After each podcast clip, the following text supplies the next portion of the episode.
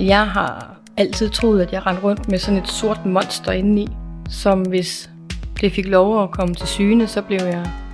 Men så ville folk løbe skrigende væk. Altså, jeg har egentlig aldrig rigtig troet, at jeg kunne elskes. Har du eksempler fra din barndom, hvor du oplevede, at du havde svært ved at koncentrere dig? Blev du altid sendt ud for døren, fordi du forstyrrede i timerne? Og har du hele livet haft hovedet fuld af forstyrrende tanker? Så lyt med her. I dag skal vi nemlig tale om, hvordan psykiateren vurderer, om du har ADHD. Her er det særligt de tidlige oplevelser og symptomer, der er vigtige at fornævne. Til at gøre os klogere på det, har vi besøg af speciallæge i voksenpsykiatri, Charlotte Jokumsen. Charlotte er specialiseret inden for ADHD. Vi har også besøg af Louise og Stefan, der begge er diagnostiseret med ADHD. Mit navn er Louisa, og jeg er vært i denne podcast-serie om livet med ADHD, der er udviklet af Takeda. Velkommen til jer, mange tak. Tak. og velkommen til dig, Charlotte. Vil du ikke starte med lige kort at præsentere dig selv? Ja, jeg hedder Charlotte Jokumsen, og jeg er privatpraktiserende psykiater i Silkeborg, og har i en årrække øh, specialiseret mig inden for øh, ADHD, som du også sagde, og, og på det seneste også øh, kvinder med ADHD. Og Charlotte, kan du starte med kort at lige oprise, hvordan foregår den her første konsultation, og hvorfor er det så vigtigt at huske tilbage på ens barndom? Ja, altså sådan som, som jeg gør det i min konsultation, så er den øh, første øh, samtale, hvor en patient kommer øh, med allerede en mistanke om, om de har ADHD, hvor jeg beder patienten om at fortælle sådan mere bredt øh, om øh, deres liv. Så det er en måde at lære patienten bedre at kende, og så selvfølgelig med fokus på, øh, på det, de er kommet efter øh, i, i forhold til ADHD. Men det er også for at undersøge, er der, øh, er der andre ting, øh, der kan være på spil her, øh, andre psykiske lidelser, det, det er jo det, som ligesom er mit job at, at afdække. Og det er klart, vi bruger selvfølgelig meget tid på at blive øh, enige om til sidst, altså giver det mening at gå videre med den selve ADHD-udredningen, som så vil være den næste konsultation. Vi udreder jo i Danmark og i mange andre europæiske lande også øh, ADHD ved hjælp af sådan et, det hedder DIVA-skema, øh, og det kan man enten forberede hjemme, eller man kan tage det sammen i, i klinikken, og det er fint, der er nogle pårørende, også nogle, der, eller nogen, der kendte en, da man var barn. Jeg anbefaler også jo allerede inden patienten er kommet, at de øh, eventuelt har en, en, øh, en bisidder med allerede første gang, fordi der er mange øh, informationer, der er meget øh, øh, og snakke om, man bliver træt, så det, det er altid godt at have en ekstra, øh, en ekstra med, der kender en godt første gang. Jeg havde faktisk en patient, som ikke havde nogen pårørende, hun kunne spørge. Så havde hun lavet et Facebook-opslag i sin øh, folkeskolegruppe, og har faktisk fået nogle kommentarer der til, hvordan var hun egentlig dengang i skolen. Så der kan være forskellige måder, at man kan kontakte sin lærer, hvis man ikke har, man kan jo, enten har man måske kontakt med sine pårørende, eller så har man ikke nogen. Louise og Stefan, I har jo begge to diagnosen ADHD, så I har jo allerede været igennem hele det her forløb med at blive udredt og være igennem den første konsultation. Stefan, vil du ikke starte med at fortælle lidt om, lige præsentere dig selv og fortælle om, hvordan var det for dig at få diagnosen? Øh, jamen, jeg hedder Stefan, jeg er 31 år gammel. Jeg blev diagnostiseret første gang, plejer jeg at sige, da jeg var i starten af mine 20'ere. Der var en ven, der påpegede for mig, sådan at jeg havde en masse symptomer på Tourette-syndrom, og så blev jeg udredt for det, og så min neurolog sagde, at det virker også til, at du også har ADHD, så måske skulle du prøve at snakke med en psykiater om det. Jeg, hun var ret sikker på, at jeg havde ADHD, og sådan, det var fint at finde ud af. Så tænkte jeg ligesom, okay, det giver mening i forhold til altså, nogle ting i mit liv, men jeg fik rigtig forståelsen for, hvad det egentlig var. Øh, så den har jeg først fået senere. Så Jeg tog ind til en psykiater, fordi at jeg troede, jeg skulle have nogle antidepressiver. Øh, Og så sagde hun, at det var egentlig ikke, det lignede ikke en klassisk depression så meget, som det lignede ubehandlet ADHD. Og Louise, hvordan var det for dig? Hvornår fik du diagnosen ADHD? Min første konsultation, det var den 29. oktober sidste år. Øh, og der øh, blev det ret hurtigt klart, at vi var måske på sporet af noget rigtigt her. Øh, jeg har øh, altid vidst, at der var et eller andet. Men jeg har også været sindssygt bange for at udforske det, fordi at jeg var rigtig bange for, at det var noget helt frygteligt og forfærdeligt. Så det har været øh, med stor angst, og øh, jamen, grund til, at jeg lige pludselig så kommer til psykiater, det er jo min moster, der påpegede, at hun var bekymret for mig. Og jeg troede, at det var på baggrund af, at min mor var død øh, tre år forinden, og jeg hele tiden sådan blev ved med at, at bounce op og ned. Og så siger hun så, vi er ude at spise en dejlig frokost, og så siger hun så, jamen Louise, det er ikke bare efter din mor er død. Det er også inden. Og nu er din mor her ikke til at sige det, så nu gør jeg det. Og jeg var begyndt til psykolog igen på det tidspunkt, fordi at jeg igen var kommet i ubalance.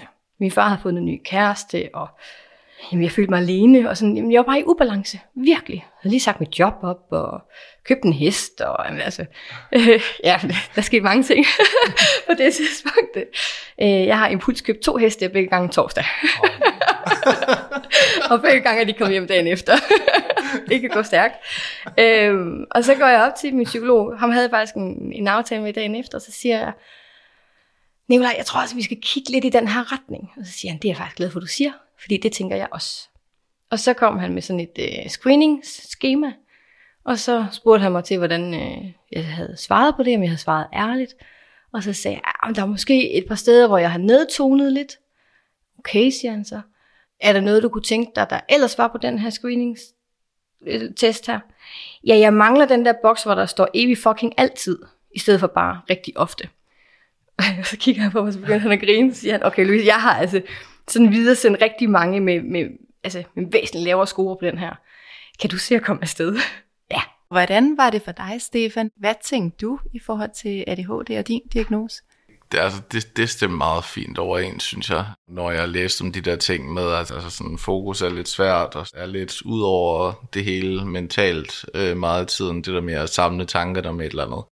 Øh, det har jeg aldrig rigtig øh, været så god til. Eller sådan, jo, men med nogle ting, altså det der, det er igen sådan interesseområder. Sådan, jeg har altid kunne sidde foran computeren og spille computerspil i, i dagvis, uden at det har været et problem. Men hvis jeg så skal sidde og bruge 10 minutter på at lave nogle lektier, som jeg egentlig godt kan finde ud af, men som jeg synes er kedeligt, så har det altså ikke altså, været eksisterende, at jeg kan sidde og sætte, sætte mig ned og, og, og fokusere på det. Jeg, jeg tror, jeg genkender mig selv meget i det. Man er lidt ud over det hele, og sådan, det, det, sådan har jeg altid været. Ja, nu siger du, sådan har jeg altid været. Kan du huske, hvornår du begyndte at bemærke, at der var noget, der var, der var lidt anderledes end, end blandt dine jævnaldrende? Så længe jeg kan huske, har jeg altid sådan følt mig anderledes. Øh, og det altså på mange punkter. Altså både altså sådan, den måde, jeg tænker på især, tror jeg, har været sådan en ting, som jeg har stusset over mange gange, at sådan, når jeg siger et eller andet, jeg synes egentlig, jeg siger det meget logisk, men der er ikke nogen, der forstår det. Og så er der en anden, der siger, synes jeg nøjagtigt det samme, men så forstår folk det. Så ja, jeg kan ikke rigtig sætte en finger på, hvornår det er, men jeg, jeg har altid bare haft den opfattelse på en eller anden måde, at jeg er speciel på godt og ondt. Og er det nogle følelser og nogle oplevelser, du kan genkende, Louise? Eller hvordan mærkede du, at du nævnte det her med, at du altid har kunne mærke, at der var noget galt? Hvordan mærkede du det? Øh, jeg tror, jeg har været ret godt gemt i, at jeg boede ude på landet sammen med min mor, min far og min søster. Så gik jeg i børnehave ind i byen.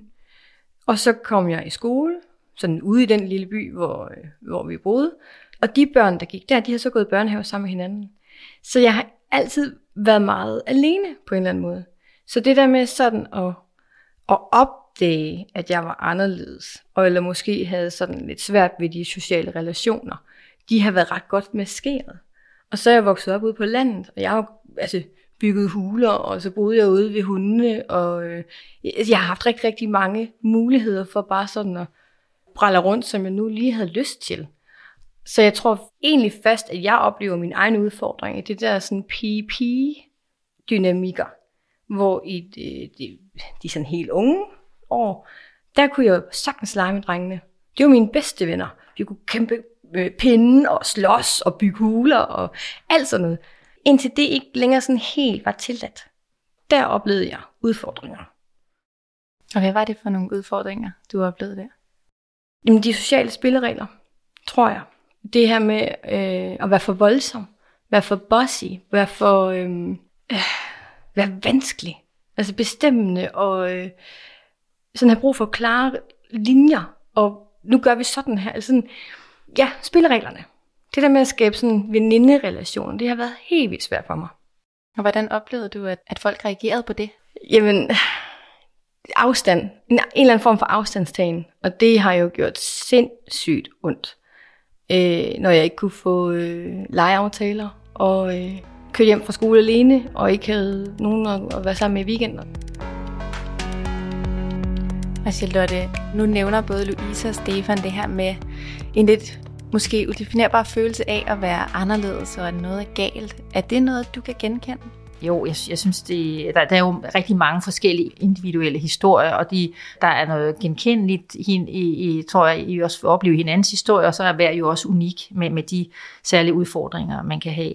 Øh, det jeg oplever, eller det jeg hører også fra, fra den øh, tidlige barndom, som jo lidt det, vi snakker om nu her, det er også sådan, at at nogen har så fået at vide, at de var måske særlig sensitive. Og det er jo ikke sådan rigtig en diagnose, vi har, og det, det viser sig også, det er, at dem, der har fået det prædikat som børn, jamen de ender ofte op med en ADHD-diagnose eller autisme-diagnose. Øh, men også nogle børn, der har været enten, som Louise siger, meget bossy, eller øh, vilde og sidde nu stille og øhm, øh, øh, høre nu efter. Altså det, jeg oplever, at øh, er også, at det, det er nogle spor, der sætter sig i de, i, i, øh, i, i de voksne. Altså det er mange patienter, der har det med sig, og de bliver så opmærksomme på at øh, rette ind og ikke øh, skære ud, eller hvad man skal sige, ikke gøre for meget væsen øh, om sig, fordi de hele livet har fået at vide, der at ah, det fylder os for meget. Altså. Og hvordan har det været for dig, Stefan, når du har, øh, hvis du har talt med din familie om, øh, om hvordan du var som barn? Jeg har altid været meget opmærksom på, altså sådan, jeg på en måde over for sådan mine venner, øh, der er sådan nogle sociale spilleregler, og så sådan over for lærere og forældre, det er noget helt andet, altså det er en helt anden, altså Stefan, som jeg har været på det tidspunkt. Altså netop fordi, at man, man, man er inde i nogle situationer, så kommer til at gøre noget forkert, og så er man blevet i rettesat, eller sådan, det må man ikke gøre. Og så, sådan, altså, så sidder det jo ligesom, at det må jeg ikke gøre, det må jeg ikke gøre, det må jeg ikke gøre, det må jeg ikke gøre og det sætter sig ligesom. Så jeg har brugt rigtig meget energi på øh, så sådan bare at undertrykke de der ting. Og sådan, altså jeg, jeg har jo klaret mig fint i skolen. Sådan, jeg, jeg er heldigvis altså sådan, bortset fra altså, mine diagnoser, sådan, altså sådan meget godt hovedet skruet på. Øh, så sådan, jeg, jeg var fagligt dygtig.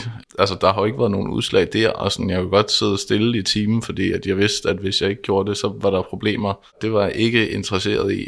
Så der, der er nogle ting, jeg, jeg ligesom har lært, øh, ligesom bare at, hvad hedder det, det er jo det her maskering, altså sådan, at man ligesom bare prøver at lade som om, at nej, jeg har det ikke sådan her.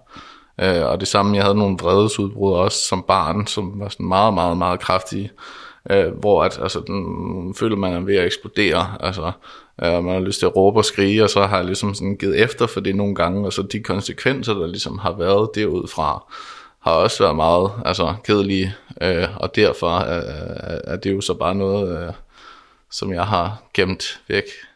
Ja, følelsen af ensomhed, og ikke at være god nok, altså være et dårligt menneske. Jeg har altid troet, at jeg rendte rundt med sådan et sort monster indeni, som hvis det fik lov at komme til syne, så blev jeg, men så ville folk løbe skrigende væk. Altså jeg har egentlig aldrig rigtig troet, at jeg kunne elskes.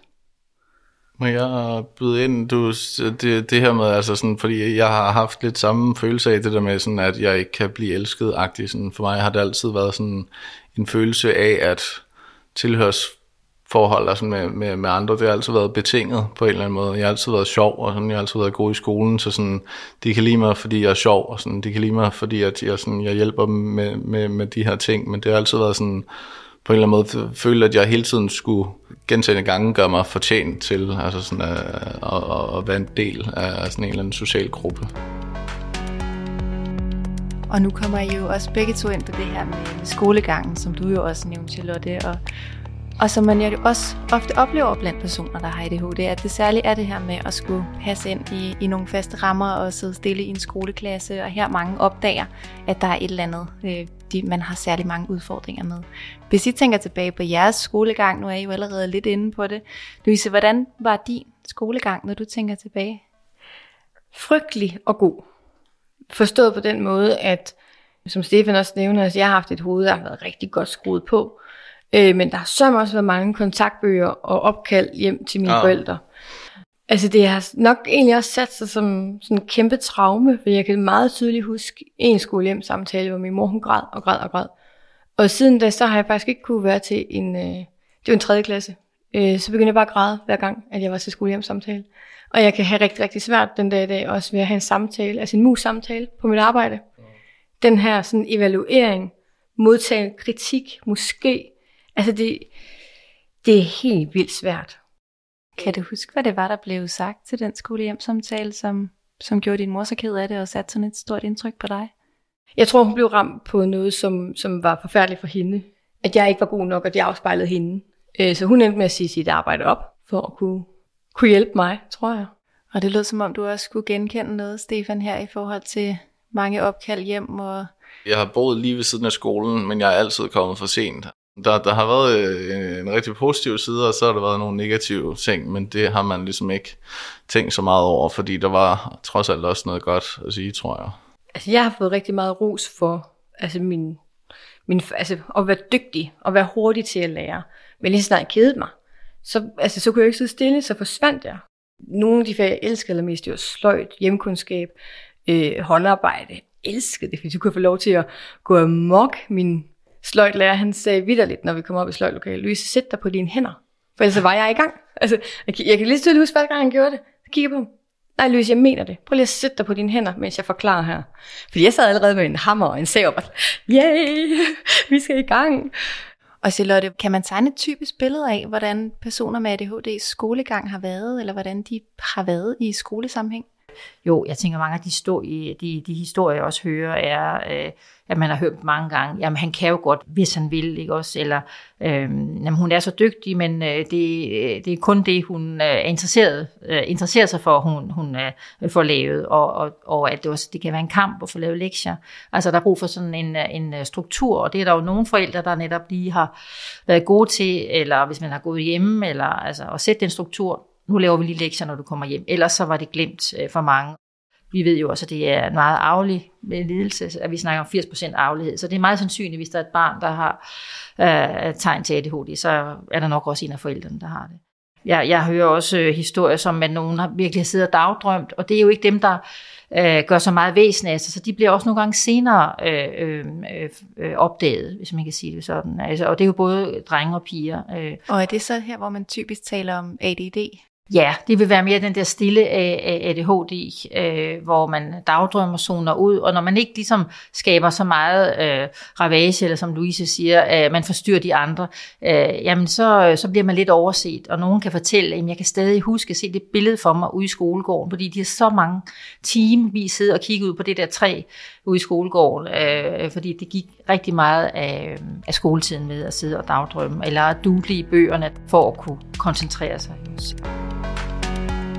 Og nu har vi jo været lidt inde på det her med, hvordan lærerne reagerede på, at, øh, at I nogle gange havde nogle udfordringer i skolen. Hvordan var jeres sociale liv? Havde I gode venner i skolen? Jeg har altid været meget sådan opmærksom på, altså igen det der med, hvordan opfører mig over for øh, de andre elever, og sådan, hvordan over for mine forældre og lærerne. Jeg har egentlig været sådan en god ven af, eller øh, en ven af alle i min klasse, altså så sådan placeret meget fint sådan i midten af det sociale hierarki, fordi så kan jeg snakke med alle, og så bliver jeg ikke mobbet. Øh, jeg er ikke sej, fordi det er jeg ikke, det ville jeg ønske, jeg var, men øh, det er jeg ikke.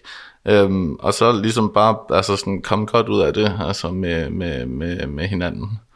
Øh, altid haft det der tendens til sådan, altså de, hvis der er en eller anden, som ikke rigtig har nogen venner, altså sådan, det er altid, synes, det, det kan jeg ikke rigtig være i, og så altid gerne vil altså sådan på en eller anden måde prøve, altså give dem en ven, som de kan, de kan snakke med. Men meget sådan, altså sådan meget fint i, i, i midten, det tryggeste sted i sådan det sociale hierarki. Og er det så noget, du, du føler, du har skulle være ekstra opmærksom på, hvordan du netop ikke trådte forkert, og hvordan du passede ind og kunne være en god ven?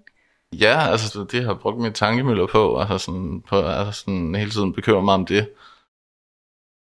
Hvordan var det for dig, Louise? Du nævnte det her med, at du nogle gange kunne føle dig lidt ensom, hvis de andre havde legeaftaler, og du ikke havde. Hvordan var det i din skoletid? Jeg tror, det øh, skiller ved omkring 5. klasse. Fordi indtil da, altså sådan i de helt unge klasser, sådan 0. til 2. klasse måske, der kunne jeg stadigvæk lege med drengene.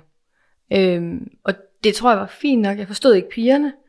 Øh, men, men det var fint nok. Altså, jeg hoppede bare sådan lidt rundt her og der. Og så er der sådan en periode, der hedder 2. til 5. klasse. Dem kan jeg huske, de var svære, fordi jeg var voldsom. Jeg hørte ikke rigtig til ved pigerne. Jeg hørte heller ikke rigtig til ved drengene. Og jeg havde ikke sådan det der trygge fundament ved nogen af mine klassekammerater. Og øh, ja, jeg bliver faktisk lidt rørt, når jeg sidder og snakker om det. Fordi det var faktisk rigtig, rigtig svært. Og der var ikke rigtig nogen, der så det. Øh, og så kommer vi sådan til 5. 6. klasse, og så begynder jeg at... Altså, jeg fik bryster lynhurtigt. Øh, og jeg fik nogle... Altså, det, jeg blev sådan meget hurtigt voksen at se på. Altså fik jeg sådan en eller anden rolle, jeg lige pludselig kunne sige, okay, den her, den ser jeg. Så kører jeg bare på med sådan en, en, en bossiness, og øh, bliver sådan meget hurtigt modebevidst, og øh, havde nogle muligheder for at kunne gå klædt og bruge makeup og alt det der. Og så blev jeg lige pludselig populær. Og det var bare mega ufedt. Fordi jeg blev sat i sådan en eller anden rolle, hvor jeg havde magt over andre. Og jeg havde jo følt mig holdt udenfor og følt mig mobbet. Og lige pludselig den der popularitet, den blev også sådan lidt forbundet med, at jeg kunne herske. Det havde jeg det helt vildt dårligt med, og havde ikke lyst til det. Og jeg kunne lige pludselig herske over, ej, det lyder så voldsomt, når jeg siger herske, men jeg kunne, jeg kunne kontrollere rigtig mange ting, og også lære. Så den første dag i 9. klasse, øh, da jeg starter der, der kommer jeg hjem fra skolen, så begynder jeg bare at græde, så siger jeg, mor og far, jeg vil ikke, øh, jeg vil ikke tilbage. Fordi jeg jonglerer rundt med alle lærerne. Der er ikke nogen af dem, der er en af mine venner, og jeg kan ikke lære noget. Jeg var helt vildt utilpas i det. Så lige pludselig så var jeg kommet i en eller anden boks, som jeg slet ikke kunne identificere mig selv med. Så i virkeligheden lidt ligesom du måske også var lidt inde på, Stefan, det her med at være enormt opmærksom på, hvordan man kan passe ind, og øh, hvordan man kan sørge for, at andre kan lide en, og undertrykke de ting, man måske godt ved ikke vil, vil blive taget godt imod. Jeg synes, hvis jeg lige må, fordi det der du siger med sådan, at det var på en måde indtil sådan 5. 6. klasse, det var også sådan, det var man stoppede med at lege. Jeg var overhovedet ikke med i sådan det der skift, og så begyndte folk at sådan se Beverly Hills, og synes det var fedt, og jeg, jeg synes det var det kedeligste i verden, fordi det var bare sådan noget, jeg, jeg forstod ikke, hvad der var spændende. Det var bare sådan, hvorfor, altså sådan, hvorfor kan vi ikke lege fangelej, eller sådan, det har vi da altid synes at grineren, sådan, hvorfor, altså, hvorfor er det ikke sjovt længere, ikke? Øh, og, og så begyndte det ligesom at, at, at, at sådan glide, så sådan, skulle nogle af drengene med over og se pigerne spille håndbold, og så var sådan, hvad fanden får vi ud af at kigge på dem spille håndbold, eller sådan, altså, og det kan jo godt i retrospekt, altså sådan, så skulle man måske have taget med, men altså sådan, jeg, jeg, jeg forstod det simpelthen ikke dengang. Altså, og det endte med, at jeg øh, i, slutningen af 9. klasse blev sådan lidt frosset ud af sådan, jeg ville gerne være en del af de seje drenge og sådan noget. Den var tog til fester, men sådan, jeg blev frosset ud af den vennegruppe. Men så valgte jeg i stedet for at sådan, du ved ikke, gå, gå lidt den anden vej. Og så startede jeg på gymnasiet, og det var faktisk rigtig, så startede jeg på en eller anden måde forfra. Så kunne jeg prøve at sådan være ny, altså sådan en udgave af mig selv, i stedet for den der sådan indgroet i sådan, jeg må ikke sige noget forkert, og jeg skal helst ikke udtrykke min egen mening, og sådan, jeg gør bare det, de andre gør, øh, fordi at så accepterer de mig, ikke? Det var sådan helt opblomstring på en eller anden måde, hvor sådan, så kunne jeg prøve nogle nye ting af, og det var sådan egentlig meget rart at opleve det, synes jeg. Hvad tænker du i forhold til det her, Charlotte? Både det her med at, at forsøge at passe ind, men også at der sker det her skifte, som både Louise og Stefan oplever omkring 5. klasse? Ja, altså vi, vi, vi øh, ved jo også, at øh, ADHD-hjerner, de er faktisk øh, op til flere år senere udviklet øh, end, end, andre, øh, end andres hjerner. Det vil sige, der er også tit en, en modenhed, øh, der vil øh, halte lidt efter. Øh, så, så de passer måske lidt, lidt mere ind i din historie, Stefan, end, end måske Louises. Men det kan jo godt være, et af det ydre, noget andet er inde i. Kan man jo stadig være en, en lille pige, ikke også? Så, øh, så, så det, jeg tænker det, det er vigtigt at, at, at tage højde for. Mange vil også fortælle, at de faktisk legede med yngre børn, øh, da de var indtil en vis alder. Og det er simpelthen noget, vi kan se øh, også i scanninger, at hjernen er længere tid. Men altså, man, man kommer op på niveau, øh, umiddelbart, men, men det er bare, øh, øh, altså den, den udvikler sig lidt, øh, lidt, lidt senere. Og jeg synes også, jeg hører fra rigtig mange patienter, altså den her mobbehistorie. Der er så mange, der har en mobbehistorie med sig, øh, som jo også præger et, et helt liv, også et voksenliv, at man har det med sig, det der med at skulle passe ind og ikke været god nok, og, og, og det, det kommer man ikke bare lige over. Det er vigtigt, tænker jeg også, at tage, tage, tage hånd om de, alle de følelser, der kan komme, jo, når man også bliver udredt og, og senere, øh, for der kommer jo mange ting op, øh, når man også øh, ser sit liv i, og også skal tilbage, når man bliver udredt tilbage i forhold til barndomssymptomer. Ja. Nu var du også tidligere, Stefan, lidt inde på det her med at få nogle vredesudbrud og måske reagere voldsomt følelsesmæssigt. Hvordan reagerer I, øh, I på de her, den her følelse af at være udenfor og blive afvist både tidligere, men også i dag? Altså afmagt og uretfærdighed, det er to ting, der for alvor kan trigge mig. Ja. Hvis jeg er tilskuer til uretfærdighed, jeg kan gå helt i baglås. Det kan bare være at se nogen på gaden gøre noget, der er uretfærdigt. For eksempel sådan i, i parforholdsrelationer. At blive sat i sådan en afmagtssituation der. Ah, men altså, har du en lighter til min øh, benzin her, fordi det går da bare amok. Øh, det er øh, det er en kæmpe trigger for noget. Ja, det er det. Og føler I, at det er, altså at jeres følelser er voldsommere her end, end andre? Ja, ja. det er, det er ret sikker på. Jeg har præcis det samme med sådan noget uretfærdighed og sådan det der med, altså sådan, hvis jeg er i en eller anden situation, hvor jeg ikke har, har, har kontrol over det, altså. Og det kan også være sådan en eller anden app på min smartphone, som jeg ikke forstår. Jeg bliver rasende over, at sådan, jeg forstår ikke det her. Sådan, hvorfor er det så latterligt? Man bliver sådan helt altså sådan rasende over sådan nogle små ting, men også sådan der oplevelser i skolen, og sådan det der med at se folk, der var udenfor. Jeg har slet ikke været i det. Hvad tænker du om det, Charlotte? Den her følelse af retfærdighed, og, og samtidig følelse af at reagere meget voldsomt, og måske voldsommere end, end ens andre klassekammerater? Det er meget typisk. Det er næsten et, et flueben i forhold til øh, ADHD-udredning. Altså den her meget høje retfærdighedssans. Ikke? Øh, og jeg tænker, det taler jo også ind i nogle af, det er jo også vigtigt, når vi, når vi snakker ADHD og alle de her udfordringer, man kan have, også alle de positive sider, som jo, og fordi der er jo rigtig noget, noget rigtig positivt også i at have den her høje retfærdighedssans, Øh, stå stop for andre. Der er også noget positivt i at have store følelser, men det er bare nogle gange, det kan blive lidt for overvældende, og andre kan blive lidt forskrækket, fordi at man nogle gange, at der er der bare lidt mere blus på, på de her følelser, ikke også? Og det kan jo også give en, en udfordring, fordi man så svinger så meget, ofte jo inden man, man kommer i behandling. Det er jo også en væsentlig del til at komme i behandling, at, at, at nogle af de ting også bliver lidt mere balanceret, ikke også? Er det det, du tidligere har nævnt, Charlotte, som sociale tømmermænd, det her med at, at måske have reageret lidt voldsomt, eller på en måde, som man godt kunne mærke, at andre omkring en ikke synes så godt om? Ja, altså det, det er den ene del af det, at, øh, at man godt kan mærke, at man kan forskrække andre. Den anden del af det, øh, som nogen kalder sociale tømmermænd, det er det der med, at man kan komme til at fylde for meget øh, i en social sammenhæng. Øh, at øh, jeg har nogle patienter, der siger, nej, jeg kom hjem fra den der fest, nu kan jeg slet ikke huske, hvad min borddame hed, fordi jeg snakkede bare med mig selv hele tiden. Og så, og, og så har folk så, øh, at nogen kommer simpelthen for at blive udredt, fordi de er, har det så dårligt med, at de fyldte så meget, at de fik ikke spurgt ind til de andre. Eller nu, øh, og selvom det er, at folk, at patienterne er vældige, det sådan noget, så er det alligevel, de har tit selv en følelse af, at de har fyldt for meget, at de har snakket for meget. Øh, og det er det, som nogen oplever som øh, sociale tømmermænd, hvor de slår sig selv i hovedet efter øh, en fest, eller en eller anden social setting, eller det kan også være på arbejdet, eller især når det er noget, man virkelig interesserer sig for, ikke? Også, så kan man rigtig, øh, så kan man i hvert fald selv føle, at man kommer til at fylde for meget. Ja. Er det noget, I kan genkende, det Charlotte ja. taler om her? ja. Absolut. Altså hver dag til frokost på mit kontor. øh, så der er nogen, der sådan starter en eller anden samtale om, hvad så, hvad har du lavet weekend, Louise? Ja, men nu skal du bare høre. Og så sidder jeg og fortæller vidt og bredt, og er jo underholdende. Altså jeg kan jo godt se og høre, og det er jo også lidt at, at, at, at give mig lidt mere energi, når man så sidder og griner lidt af mig samtidig. Og så lige pludselig, så kan jeg komme i tanke om, kunne du slet ikke spurgt, hvad hun har lavet i dag? Og, og, og den tanke kan ikke i nær så stor grad, som det har gjort før, fordi nu ved jeg, hvad det er. Men det har kunne følge mig i dagevis.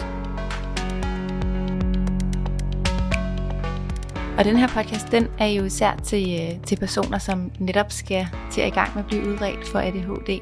Og nu har vi jo talt en masse om det her med, hvordan det har været for jer at vokse op med ADHD, og hvilke symptomer I, I har været opmærksomme på. Er der noget, I gerne vil have vidst, da I skulle til jeres første samtale? Eller et, et godt råd til dem, der skal, der skal i gang med at blive udredt for ADHD? Altså, jeg havde mange problemer med at finde ud af, hvordan min barndom havde været.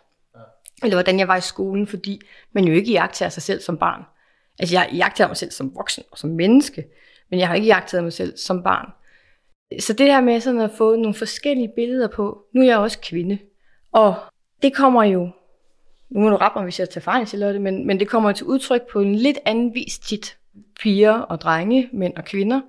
Men det her med sådan lige at finde ud af, hvad er det egentlig for nogle ting, jeg skal være opmærksom på, som kan være relevant for min samtale med psykiateren. Hvad betyder det at have været hyperaktiv? Hvad betyder det at have haft koncentrationsbesvær? Hvad vil det sige at dagdrømme? For jeg vidste faktisk ikke helt. Det var en kæmpe opdagelse for mig at finde ud af, at den virkelighed, jeg rendte rundt i, den rendte alle andre ikke rundt i. Så jeg troede jo ikke nødvendigvis, at det jeg oplevede, og det jeg sådan mærkede og følte og tænkte var på, at, at det var forkert. Så det her med sådan lige at have nogle, nogle øh, bullet points til, hvad er det egentlig for nogle ting, der bliver spurgt ind til, og hvordan kan de komme til udtryk? Der er jo de der klassiske opfattelser af, at man har krudt i røven, og sådan, man kan ikke koncentrere sig, men, men der er bare mange andre ting, som jeg ikke nødvendigvis har forbundet med min ADHD, men også sådan noget med helt bare sådan strukturere mit voksne liv, er en kæmpe udfordring for mig. Den var tidsblind også øh, en kæmpe stor del af det. Øhm, og så tror jeg også, altså ligesom når man går til lægen, øh, eller hvis man gerne vil have noget ud af at, at snakke med sin psykolog, altså så ligesom gør det med et åbent sind på en eller anden måde. Fordi der er mange, altså hvis du har levet med det her hele dit liv, så kan man godt have sådan på en eller anden måde bygget sin egen retfærdiggørelse over, hvorfor er jeg sådan. Øh, og der var en masse ting, øh, som jeg har fundet ud af. Det var altså sådan faldt meget fint ind under altså, diagnosen af ADHD, at øh, jeg havde de udfordringer. Og for dig som psykiater, Charlotte, hvad er så vigtigt for dig, at, at folk har gjort sig nogle tanker om, når de kommer ind? Det er rigtig vigtigt, at man for eksempel har gjort sådan nogle tanker omkring øh, et hele taget forskellige symptomer, man kan have det kan jo være lidt svært at vide, hvad, hvad hører ind i under den her ADHD-hat, for mange bliver overrasket over, at det også kan være noget som, for at man kan være tidsfor, øh, tidsforstyrret eller tidsoptimist, og er det også en del af ADHD, som du siger, Stefan? Eller er det her med de her emotionelle svingninger, som du også er inde på øh, i begge to, at det, det ser anderledes ud for kvinder og mænd? Så er der selvfølgelig det med, at man har gjort sådan nogle overvejelser i forhold til, hvordan var det, da jeg var barn? Var der, havde jeg symptomer dengang? Øh, øh, og hvordan er det her øh, som voksen? Må jeg sige en ting? Ja. Jeg tror, du nævnte det der med, at du var bange for sådan noget, nej, hvis jeg blev udredt, og det er noget altså forfærdeligt. Altså, ja, jeg var hammerne bange. Så i, i stedet for ligesom at se det som sådan noget, nej, altså sådan, så, altså sådan, så bliver jeg labelet på en eller anden måde, så kommer der en stigmatisering. Se det som et værktøj til dig selv. Altså, at du kan få altså, nogle redskaber, fordi hvis man, man kan manage det på en eller anden måde, altså, så, så kan man jo opnå rigtig meget. Man har jo en masse krudt i røven, så hvis man bare kan sådan få kanaliseret det i den rigtige retning, altså, så er det jo en super positiv ting. Det her med at gå ind til det og så sige, hvis jeg har ADHD eller ADD, så har jeg en gave. Og hvis jeg går ind til psykiateren, så kan jeg få lov til at pakke den her gave ud. Det har givet mig ufattelig meget selvomsorg og forståelse. Og hold det op, hvor er jeg bare øh, et meget bedre menneske, fordi jeg kan give meget mere til mig selv. Det er så fedt. Jeg kunne anbefale det. Tusind tak til jer, Louise, Stefan og Charlotte. Det var første afsnit af podcasten Lev med ADHD. I næste afsnit skal vi tale om behandlingen af ADHD. Om hvordan medicinen virker, om fordele og ulemper, og om de forbehold og overvejelser mange gør sig, når deres psykiater anbefaler dem at starte i medicinsk behandling. Tak fordi du lyttede med. Podcasten er udviklet af Takeda og produceret af Effektor AS.